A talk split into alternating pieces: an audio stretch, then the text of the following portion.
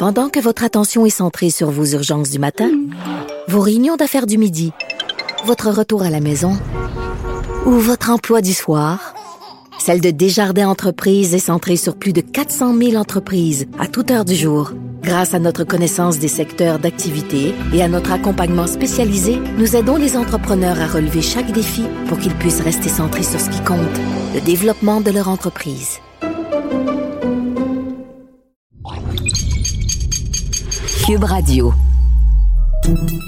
Salut, c'est Charles Dran avec l'équipe dans 5 minutes. On s'intéresse aux sciences, à l'histoire et à l'actualité. Aujourd'hui, on parle du métavers. Vous savez, le métavers, cet ensemble de réalité virtuelle et de réalité augmentée qui promet de faire se chevaucher notre monde et celui des ordinateurs. Si vous pensez qu'il y a une forte demande immobilière au Québec, euh, dans le métavers, c'est encore plus fou des gens, des vrais gens, investissent des sommes astronomiques de crypto-monnaies pour y acheter des lots, des terrains, afin de s'y construire des maisons, tout ça virtuellement. Mais comment ça se fait? Comment ça fonctionne tout ça? Et surtout, qui veut investir dans ça? Et pour quelles raisons? Voici Félix Pedneau. Vous connaissez Snoop Dogg? C'est l'un des rappeurs les plus iconiques de la scène américaine. Il est considéré, au même titre que Dr. Dre, Jay-Z ou Tupac, comme un des parrains du rap. On l'a vu au spectacle de la mi-temps du Super Bowl cette année, mais il s'est illustré de plusieurs façons sur la scène populaire, notamment en lançant sa propre compagnie de cannabis quand la Californie a légalisé la consommation. Mais son investissement le plus étrange en date d'aujourd'hui, c'est probablement son récent partenariat avec The Sandbox.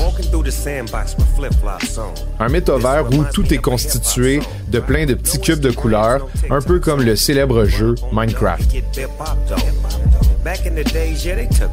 La chanson qu'on écoute en ce moment, c'est le résultat du partenariat avec Sandbox. Snoop Dogg est devenu l'un des premiers propriétaires terriens dans le monde sur Sandbox où il a fait construire une réplique de son manoir de Los Angeles. Le vidéoclip de sa nouvelle chanson qu'on écoute en ce moment, House I Built, a été entièrement tourné dans son manoir du métavers où on voit l'avatar cubique de Snoop Dogg étaler sa richesse virtuelle.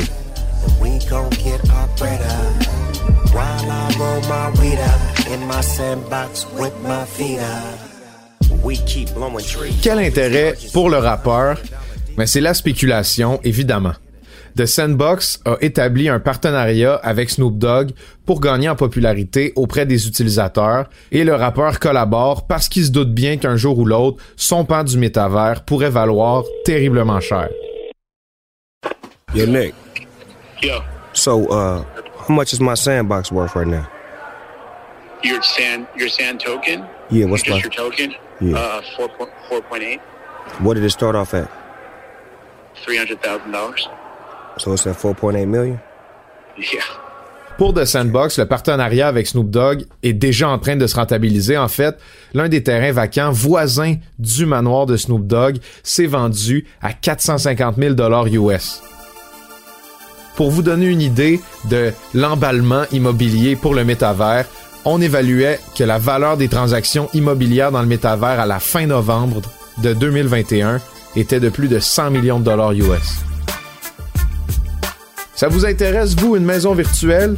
Mais bonne nouvelle, c'est beaucoup moins compliqué à acquérir qu'une vraie.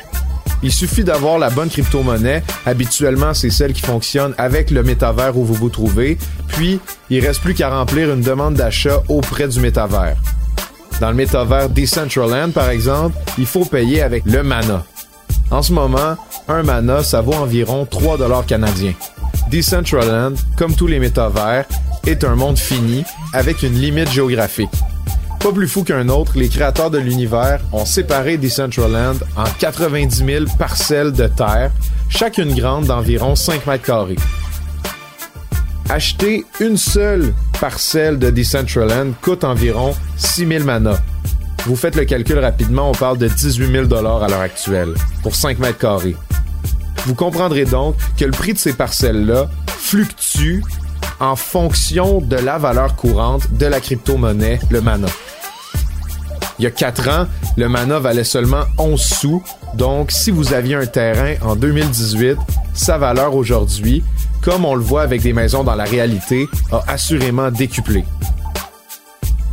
Mais comment on fait pour authentifier qu'un terrain vous appartient dans un monde virtuel? Ça, c'est grâce à la technologie avec laquelle on nous rabat les oreilles constamment, le blockchain. La blockchain va authentifier que vous possédez le terrain, puis la maison que vous ferez construire dessus. Ces biens numériques-là, on les considère alors comme des NFT, des jetons non fongibles en français, des pièces numériques qui ont une propriété enregistrée grâce à la blockchain. Snoop Dogg n'a pas eu à faire grand-chose pour reproduire son manoir de rêve, il a simplement eu à se faire authentifier que son manoir, tout en cube de couleur, était sa propriété, son NFT, et ensuite il lui reste plus qu'à profiter de la fluctuation de la valeur de ce NFT-là. Chaque NFT est associé à une crypto-monnaie et c'est la fluctuation de la valeur de cette crypto-là qui va avoir un impact sur la valeur en vrai argent de votre propriété virtuelle. L'intérêt d'avoir une maison dans le métavers, c'est que les métavers sont des mondes finis. Ils ont une limite de place, comme sur l'île de Montréal par exemple. Alors tôt ou tard, par manque d'espace où construire, les terrains dans le métavers vont valoir de plus en plus cher. C'est le jeu classique de la spéculation. C'est donc possible qu'on se parle de crise du logement, peut-être dans certains métavers, dans les prochaines années. Mais à quoi ces maisons-là peuvent servir finalement dans le métavers? Ben déjà, il y a des gens qui imaginent créer des espaces de rencontres virtuelles avec des fonctions précises dans le métavers.